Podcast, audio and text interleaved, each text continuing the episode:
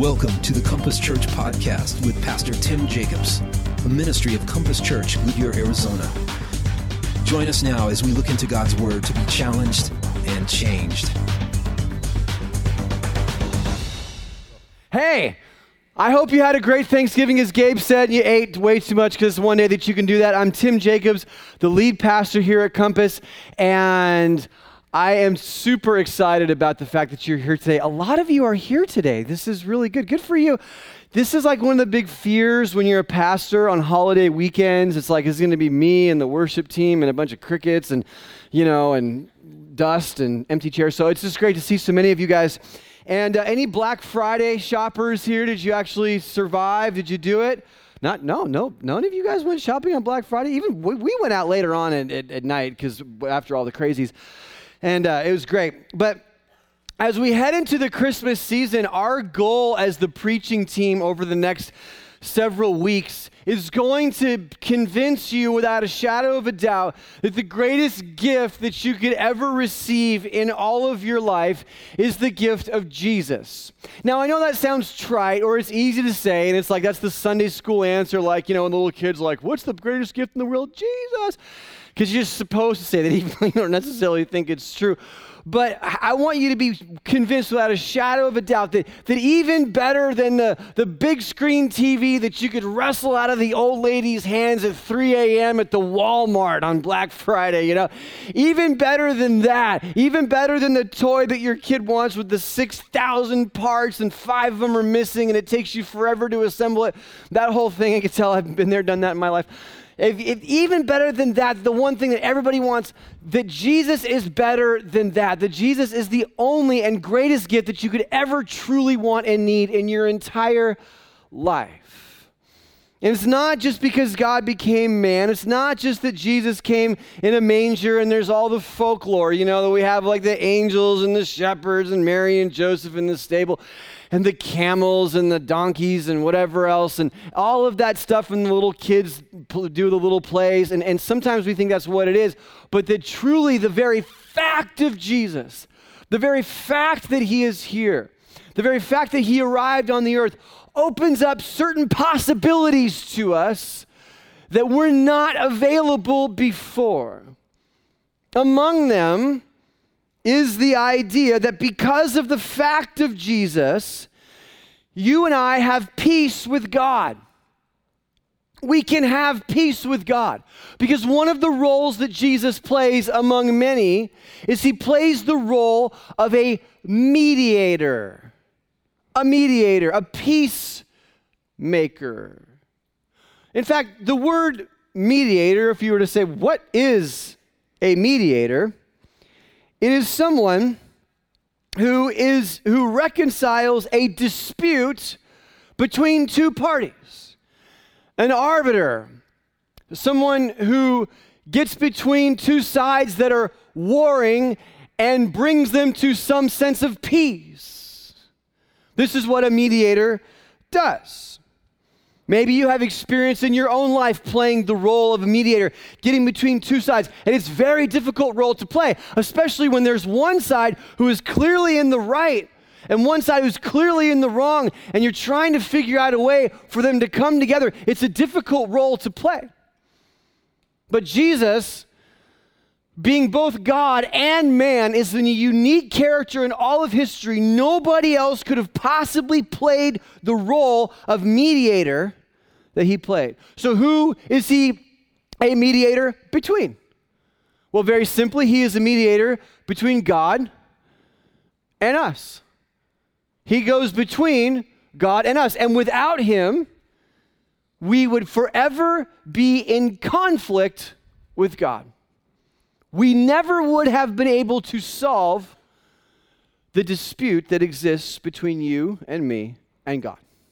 So then we have to ask ourselves the question what is the nature of this conflict? But before we do, just so you know what, that, what I'm saying is rooted in some kind of truth. In the Bible, in 1 Timothy chapter 2, verse 5, it says, For there is one God, and there is one mediator between God and men, the man, Jesus Christ. And so there's this conflict that we have And what is the nature of this conflict? Well, put very simply, God created us to love Him, to serve Him, to obey Him, to acknowledge Him, to be captivated by Him, to pursue Him and Him alone throughout the course of our lives because we are made for His pleasure. We are made for His purpose. And the Bible says that even though that's why we were made, we did exactly the opposite. We have lived lives not acknowledging Him in disobedience to Him and elevating ourselves above Him in our own ways and doing what is right in our own eyes. And that condition is what is called sin. And so the, the, the wedge between God and you and me, the wedge can be best described as sin, and it is permanent in a sense of you, you, there's, there's, it's a big, big problem. You cannot fix it unless we have some type of solution. Now, I was trying to explain this several months ago to many of your kids during vacation Bible school. You know, that crazy week that we do once a year every summer where we have all these kids running around at night and, and, and it's like total pandemonium and there's the, the whole place because, you know, there's like crazy gooey stuff all over the floor and your kids come home with all kinds of, cra- it's just, it's really fun. But in the whole process of that week, the, our children's ministry people, um, and plug for children's ministry. They're amazing. And if you want to be amazing, you should become a children's ministry volunteer as well. Um, they're always looking for people. But they were, they were trying, they're always trying to be able to get these concepts into your kids' heads. So they asked me to come in for a brief period of time and when they had their big, large group and talk to basically second and third graders about what sin is. That's kind of a hard thing to do, right? Like, how do you tell a third grader, how do you help a third grader or a second grader understand sin? And so I told them all, basically, as well as I could, that when I was their age, I wanted to be Superman really badly. In fact, I had the cape, I had the underoos. Remember underoos? Remember underoos, right? They were like they were like underwear that you could wear because but because they had like the little symbols of the superheroes, they weren't it wasn't really underwear. I mean, you could wear it like outside, you know what I mean? Like which I did. So I ran around in my underwear because it was just not regular underwear. It was like red because it was a Superman kind of underwear. You know, they always wore those kind of. And then I had you know the cape that my grandma made, and I would climb on the top of my monkey bars, and I would jump off the monkey bars in my backyard, and I would try to fly because I, in my mind, thought I was capable of being Superman. In fact, I saw myself as a superhero. I'm like, I, I can be Superman. I can be like that. I'm almost, I'm really close to, I mean, I'm not quite Superman, but I'm, I'm on my way, right?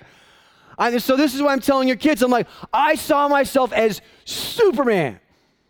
That's who I saw myself as being. However, my actions proved a little bit different.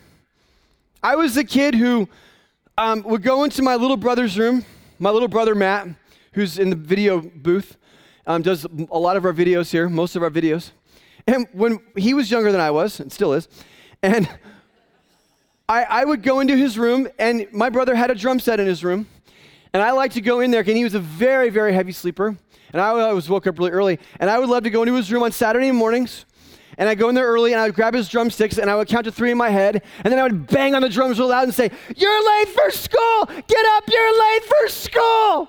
right? And then I watch him go, oh, like waking up, like, oh, what's happening? you know? And I was, know, I would run out of the room and go, I hate you. And I'm like, yeah, you know, and I felt so good. And then, and then later on, I went to school one time and I brought a water balloon to math class because I hated math class and I still don't like math.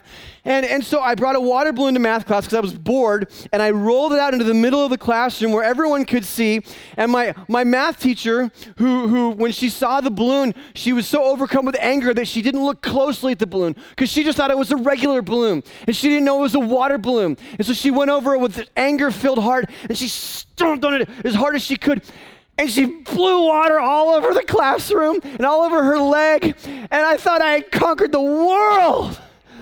I did that. And I was like, yeah. And then there was this poor girl later on. Her name was Danielle. I remember she's a cute little girl, and she had this really like thick, wavy, curly hair.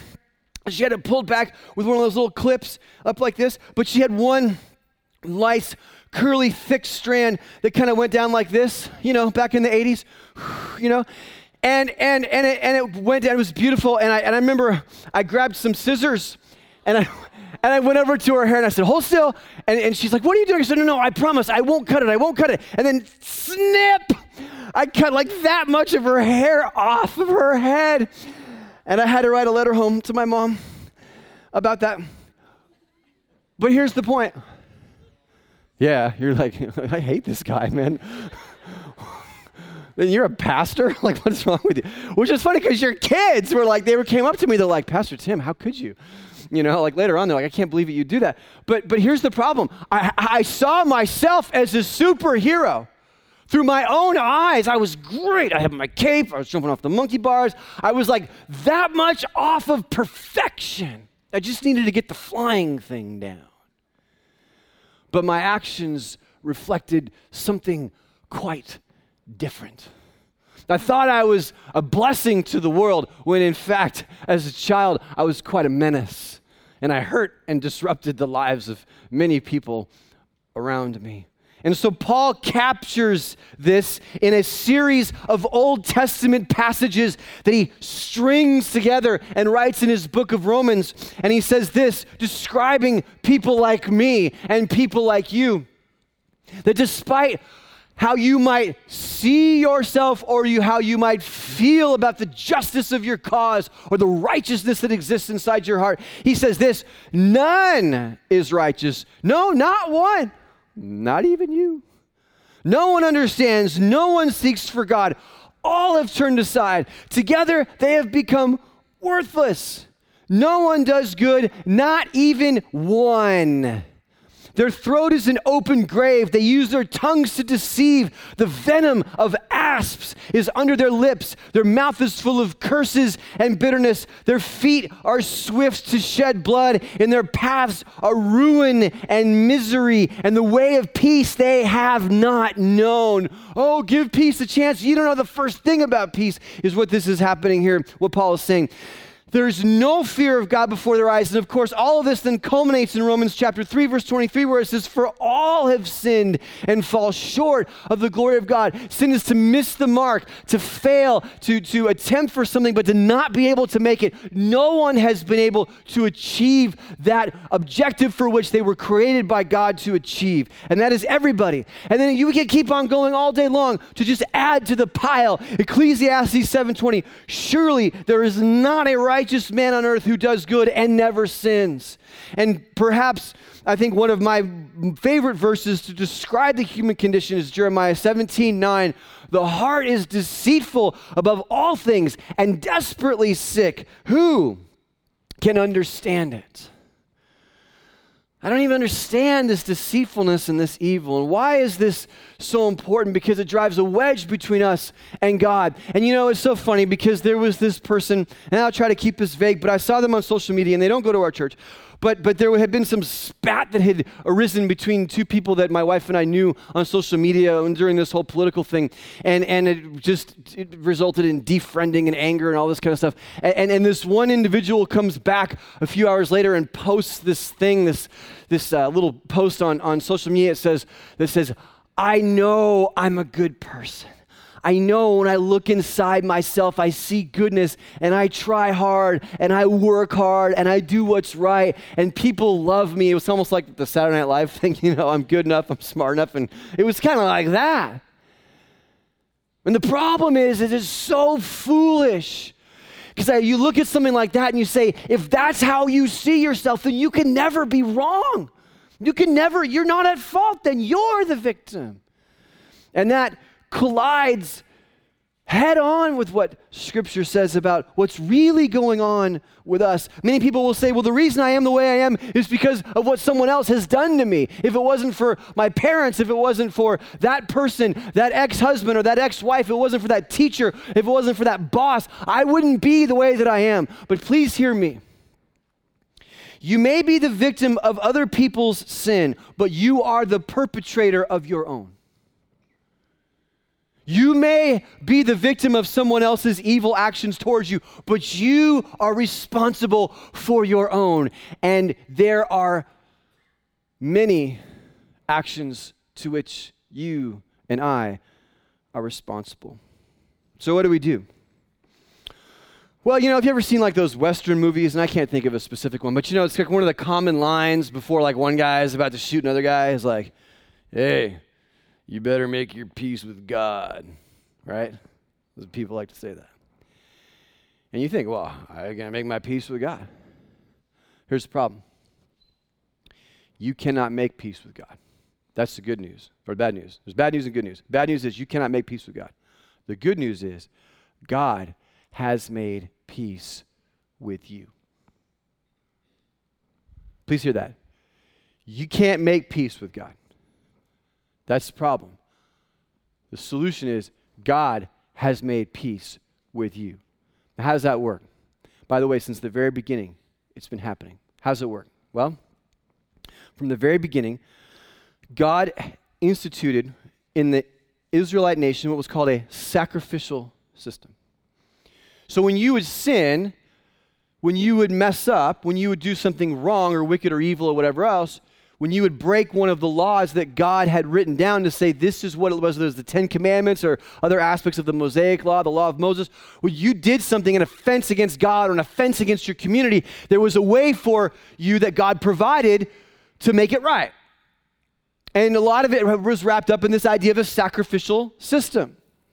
So, what you would do is, and it's written about in Leviticus. So, one of the things you would do, for example, is you would take an animal like a goat.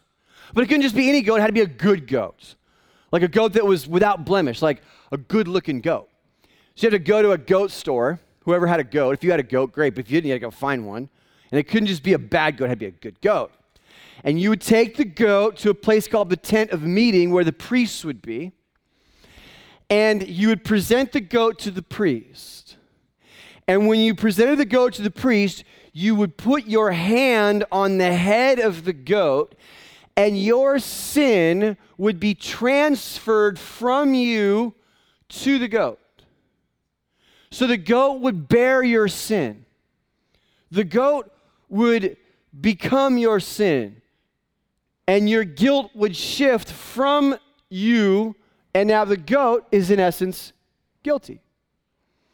And so the priest would then accept that goat and on behalf of God tell you that your sins are forgiven because of this. And then summarily, he would take the, the, the goat and put it on the altar and cut it up and burn it and sacrifice it and slaughter, and slaughter the goat. The goat would be slaughtered, and then certain parts would be burned. And the smoke coming from the altar would be said to be a pleasing aroma to God. And why? Because it was an indication of the fact that a sacrifice had been made for your sin. You can read about it. If you ever read the book of Leviticus, which you don't normally read the book of Leviticus unless you have like insomnia, but it's pretty good when you think about it from the whole concept of what does it mean to follow the path that God laid out to remove guilt from a person. So listen to what it says in Leviticus chapter 1. If his offering is a burnt offering from the herd, he shall offer a male without blemish. He shall bring it to the entrance of the tent of meeting that he may be accepted before the Lord. He shall lay his hand on the head of the burnt offering, and it shall be accepted for him to make atonement for him. Now, the word atonement means to cover. So, this, this sacrifice would serve certain purposes. First of all, it would be a substitute for you, it would take your place. It would be an atonement, a covering for you and it would be, but it would have to come from you. It would be something that you would bring. It would be connected to you in that sense. There's a guy named Millard Erickson, a, a theologian, who described it like this this their whole culture of sacrifices one was delivered from punishment by the interposing of something between one's sin and god you see that god then saw the atoning sacrifice rather than the sin the covering of the sin meant that the penalty no longer had to be exacted from the sinner. So you were free to go. But imagine for a minute what that would be like, though, seriously. I mean, unless you actually work with these kinds of animals, or you're in the butcher trade, we don't really, or you do like a lot of hunting and stuff, you don't really get that close to the idea of animals being slaughtered. And you can imagine for a moment doing something wrong, like committing some kind of sin. You lied, you stole something, you know, you lashed out in anger and whatever, and you caused some, you, you did something that was clearly your fault. You'd bring this animal to the priest. And if you can imagine putting yourself in that position and actually laying your hand on the head of the goat, having the little goat eyes look up at you, like, hey, we gonna get some food? We gonna go run around, play goat games? No. No, the reason you're here, Mr. Goat, is because of me. What's about to happen to you is not your fault. And you could see and feel and be in this existential three dimensional reality. Your sin that was maybe committed and started immaterially in your heart, in your soul, as a desire from within, is now has to be reconciled and dealt with in the physical, real world. And you would watch as that priest would then rip the life out of that goat and burn what was left over because of what you did. And it's more than just simply like, ah, I messed up, sorry, God. I'm sorry, God. God's like, yeah, it's cool, man. I mean, everybody makes mistakes, right?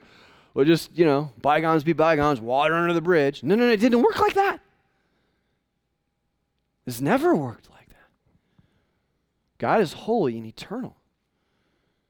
And there's a gravity that comes from knowing that we were made in his image to serve and love him and we violate that there must be some it would be like if a little child last week we went out um, we were over at the at the mall and uh, earlier in the, in the week and, and uh, over in scottsdale and somebody had a, this beautiful blue lamborghini. I mean it was amazing. And my son was like oh like stay in school son you know? Um, and, uh, anyway because they ain't coming by way of inheritance. And now imagine this Lamborghini. Imagine if if if some little kid had come up with a baseball and just thrown that thing through the window, you know, and shattered the window. Now the guy who owns the Lamborghini could say, "Hey, you know, it's okay, it's cool. You're a kid. You know what you're doing." But someone's got to pay. And the kid himself might say, I want to pay, I want to pay. Hey, I appreciate it, little Johnny. I appreciate the fact that you feel bad about the fact that you broke the window of a Lamborghini. But you're five years old. You can't pay for this. You cannot pay for this. Your good intentions are, are noted, but they're not sufficient to make right what's been made wrong. Here's the problem the culture of the Israelites would exist. So you, from the time you were born to the time you died, you would live in the culture understanding that sin always requires a sacrifice, that to forgive sin always costs blood. So you would have this as part of your consciousness all the time. It was wired in just as much as American, as apple pie and baseball is wired into your consciousness now. So it was who you were, it was how you thought, it was your whole uh, sense of understanding the relationship between you and God. That God loves you, you sin against Him, He's provided a way. But here's the problem it never actually worked. It never actually was the mechanism for forgiveness. It never could be. All it did was picture what needed to be done, but it never actually in and of itself provided forgiveness. All it was was a living and real and powerful illustration. That's all it was. That's all it could ever be. And this is proven in Hebrews chapter 10, where it says this this is lengthy, but it's good. For since the law has but a shadow of the good things to come, instead of the true form of these realities. You said, so the law has but a shadow of the good things to come. Instead of the true form of these realities, it can never, by the same sacrifices that are continually offered every year, make perfect those who draw near. What is he saying? He goes, It was a cool idea, it was a cool picture, but in and of itself, it didn't work. Otherwise, would they have not ceased to be offered, since the worshippers, having once been cleansed, would no longer have any consciousness of sin? In other words, they had to go back every year and every year and do it again and again and again, and it was never really complete. It was never really final. It was always ongoing. It was always burned into their consciousness as part of their culture and their life. Verse 3 But in these sacrifices, there is a reminder of sins every year And here we go. Here's the kicker. For it is impossible for the blood of bulls and goats to take away sins. Never worked. So then, how were Israelites saved? Theologian Wayne Grudem describes it this way through the sacrificial system, believers were accepted by God only on the basis, catch this, of the future work of Christ foreshadowed by that system.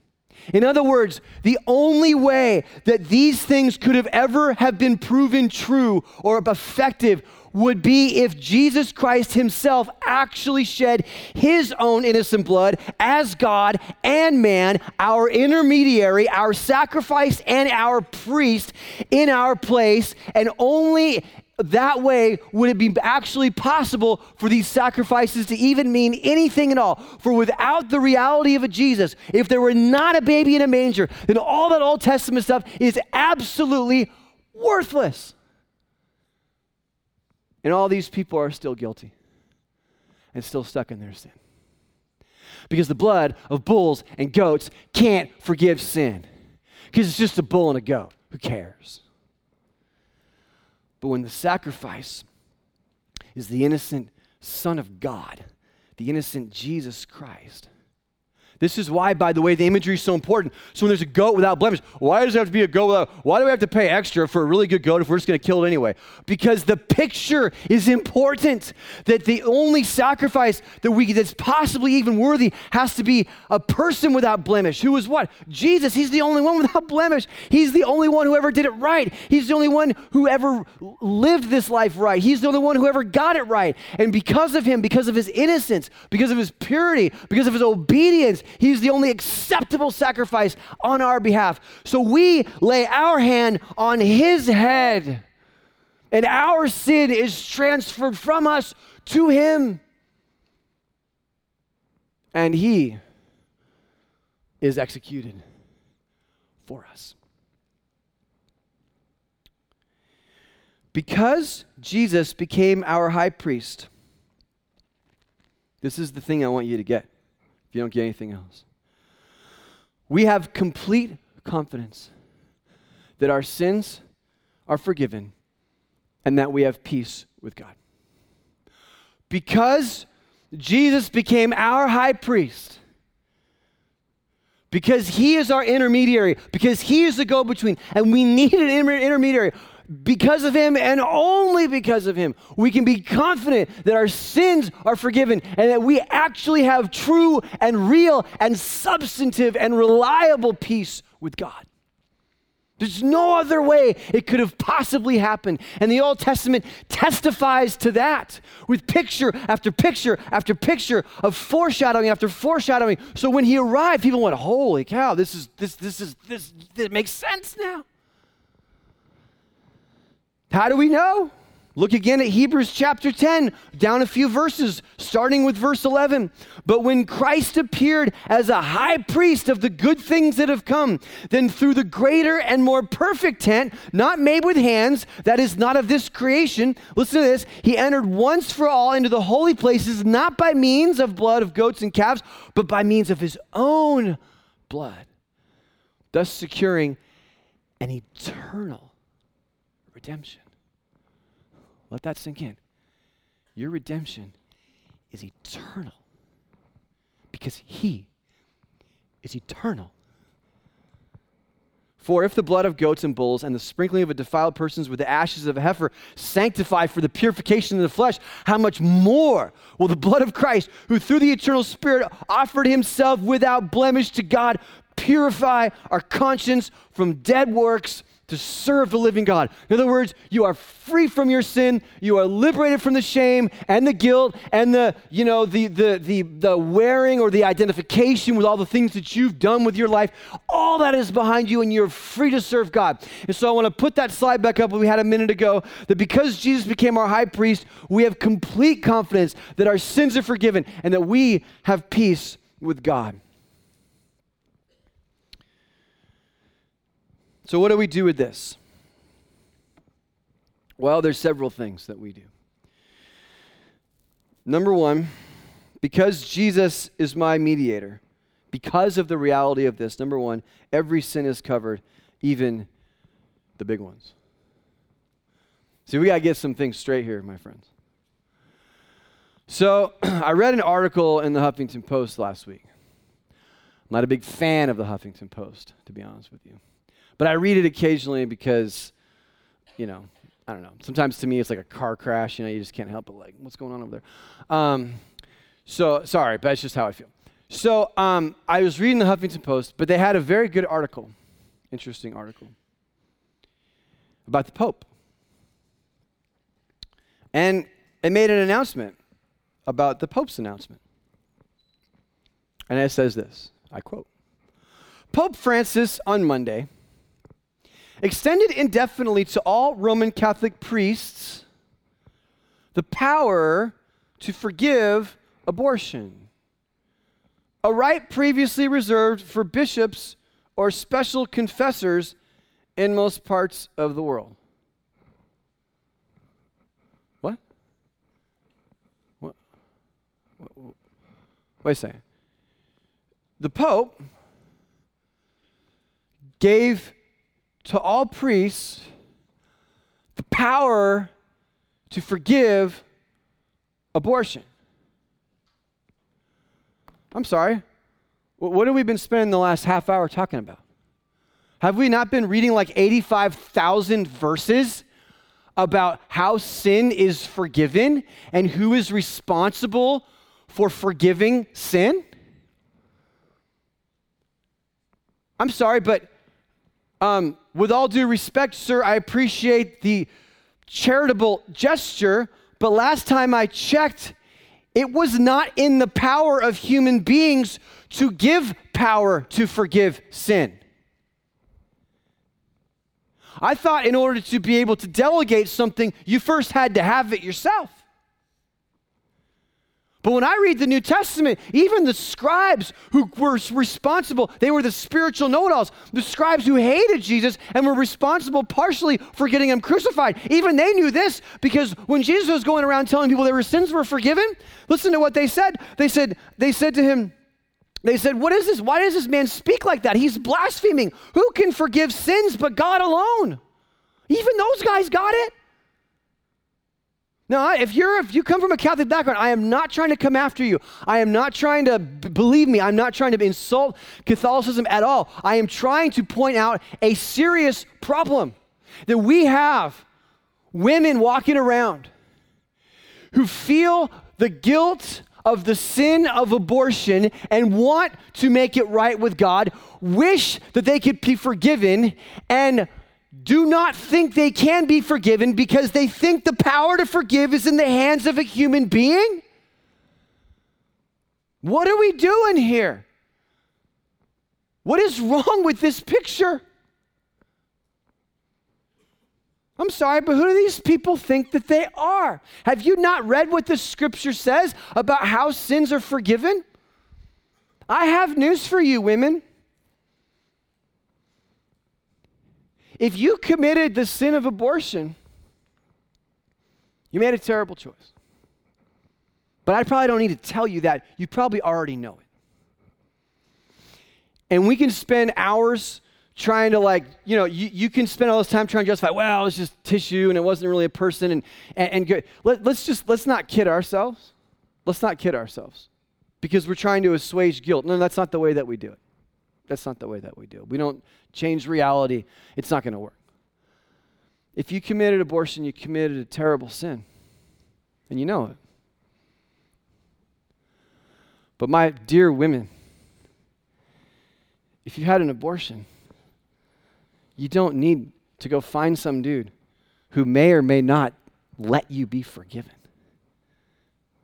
I, I don't know what religion that is, but that ain't what we read out of here. No. Ladies, loved by God, created by God. You lay your hand on the head of your Savior, and He becomes the sin of abortion. And He lifts that from you, and it is gone from you. And you are covered by His blood. and he bears in his body what you've done so that you walk free. And it does not take me or some celibate dude in a robe to tell you that. You rest on that because of what has been written and what has been done for you already. Because Jesus is my mediator, I have confidence that every sin can be forgiven, even the big ones. We could go on about the big ones because there's some bad ones. There's some real bad ones. And you committed one of those bad ones, and you think, well, I don't know if I'll ever be forgiven. You don't know what you're talking about. You know nothing about Christianity. You don't know squat. You haven't read your Bible. I don't know what religion you're a part of, but it ain't this. It's some weird, funky, man made religion that you just created in your own mind that has nothing to do with Scripture. It may have a, you know, it may have may dressed up like Christianity, but it's not Christianity. What kind of, what kind of, what kind of terrible religion is that? Well, I don't know if I can be forgiven because this was really bad. Who, who, what is that? This is, a religion like that would, wouldn't, wouldn't change the world. Because Jesus is my mediator, number two, I'm strong in his grace. You be strong in his grace. 2 Timothy chapter 2 verse 1. You then be strong in the grace that is in Christ Jesus. Hey, how about this? Hey, look at that. Let's let's read that together. Ready? One, two, three. You then, my son, be strong in the grace that is in Christ Jesus. Can I tell you one of the most frustrating things about being a pastor?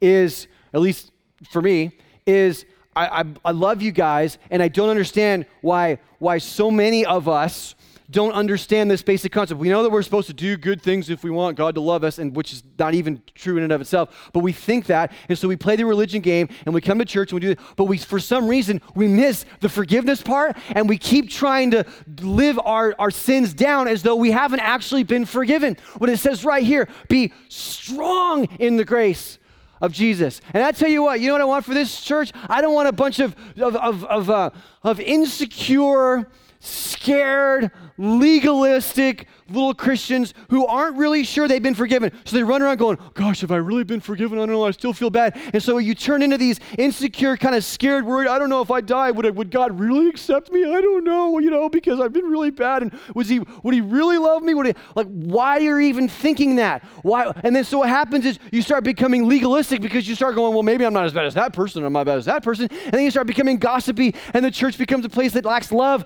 because everyone's insecure about where they stand with God. And we are not going to have a church like that. We will never have a church like that. We'll have a bunch of people here with spectacular sins, with great stories of rebellion against God, who've done horribly stupid things, but are confident in the forgiveness that has been given to them because of the blood of Jesus Christ. And so you walk around and you say, I may have done that, but that's not who I am. That's what I was. And so, how does this apply? It applies everywhere. So, those of you who are married, men, the way that you love your wife is you see her through the eyes of her Savior. And you're not critical of her and you're not reminding her of all the stuff she did in the past. You're reminding her of the forgiveness that's been given to her. So when she feels doubtful, when she feels insecure, when she has little voices in her head of insecurity and, and feeling like this and feeling like that, and the reminders of, of all the things that she wishes she hadn't done, you step in and you say, Do you not remember who Jesus is and what he's done? You've placed your hand on his head. He's taken your sin. You're forgiven. And I don't see you you through those eyes. I see you through his eyes of righteousness. That's how you spiritually lead your wife, guys. And women, it's the same thing. You aren't critical of him and condescending of him. You see him through the eyes of a Savior. He may have been quite an idiot for much of his life, but when he came to Jesus, when he came to Jesus, he was declared righteous and holy and innocent and pure as a child of God. And you remind him of that and you say, I don't see you as you were, I see you as you are. That's how we do this, guys. That's how healing comes. It doesn't come with endless amounts of medication and counseling. and prayer groups. I love prayer groups. It's wonderful to pray, but you've got to be strong in the grace and you've got to move on. And you've got to say, that's what we were. This is who we are. And you train your kids up to understand that. And you train your friends up to understand that. And that's the kind of church that we become, which is why we bought more chairs for the auditorium, because we're inviting more people to hear the message of grace, because nothing else out there is working, because it can't. So, the last thing I'd like to say to you is this grace is available to you no matter who you are and what you've done, because it's not about you. You cannot make peace with God, but God has made peace with you. You ever heard the phrase beyond the pale? They like to say this a lot. Like, I, I, when I listen to like political commentary, people will say, you know, so and so said this. That was just beyond the pale. You know, and it means like it was so bad that it's just you. It's completely irredeemable. This what beyond the pale means. The word, the phrase beyond the pale, as I understand it, is an African phrase. It comes from a, an African uh, concept where, you know, a lot of places in Africa, they don't have electricity. And so when it gets dark, they light a fire. And the people in the village come around the fire so they can see. But those who are bad, those who are who've done evil and wrong things are banished from the fire because they don't want to see their face. They're not allowed to come to the light, so they're beyond the pale of the light. These are people who are seen as completely unacceptable. And all I want you to hear is this wherever you are, whatever you've done, whatever situation that you're in, it may be quite terrible, but you are never too far from the light. Let's pray with your heads bowed and your eyes closed. If you're here today and you say, I need a Savior, I want you to take a moment right where you are between you and God and say, God, you made a way of peace. I'm placing my hand on the head of your innocent son. And I'm asking Him to be my Savior. I'm asking Him to take my sin, fully acknowledging that because of that, He had to be sacrificed. Today, I want to follow Jesus. Today, I want to be identified with Him. Today, I want to be clean. I want to be pure. I want to be washed away from this guilt. And I want to know without a shadow of a doubt that the forgiveness is done and paid for. And I, am, I will commit today to stop dragging myself through the gutter because the punishment has already been made. So today, I become a Christian. Others of us today, maybe you've been a Christian for a long time but you sure aren't acting like one. You're acting like some religious person who's dragging yourself through the mud and keeps wondering in your heart whether God will really forgive you or receive you. No confidence at all in the power of God to rescue you. So you've been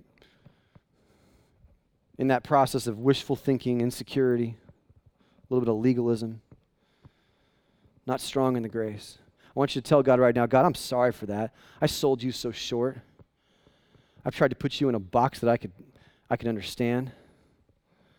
Tried to import you into my world, and that was wrong. You are so far beyond me, and your love is so far beyond and high, anything higher than anything I can imagine. And I am sorry for that. And so I'm going to be strong in the grace. God, you know my heart. You know my life. You know I've screwed up royally in so many areas. But God, I walk out of here confident that your death was sufficient, that you stood in my place, that you yourself were the intermediary, and I'm free. God, we, as I sit, as I sit here and we, we pray together, God, we just we have the best content in the world when it comes to faith. I mean, no, there's not, no, there's not a world religion that comes close to this. Not one. Nothing comes close to the richness of what you have provided for us. And so we embrace it and we commit to be people who will have it on our lips and live it in our lives because it is real and it is solid and it is something to be proud of. Thank you that we can follow you because you've made a way. In Jesus' name, amen. Thanks for joining us today. Why not ask God to change your life so you can go and change your world for Him? To find out more about our church online, go to www.compasschurch.info, and we'll see you next time.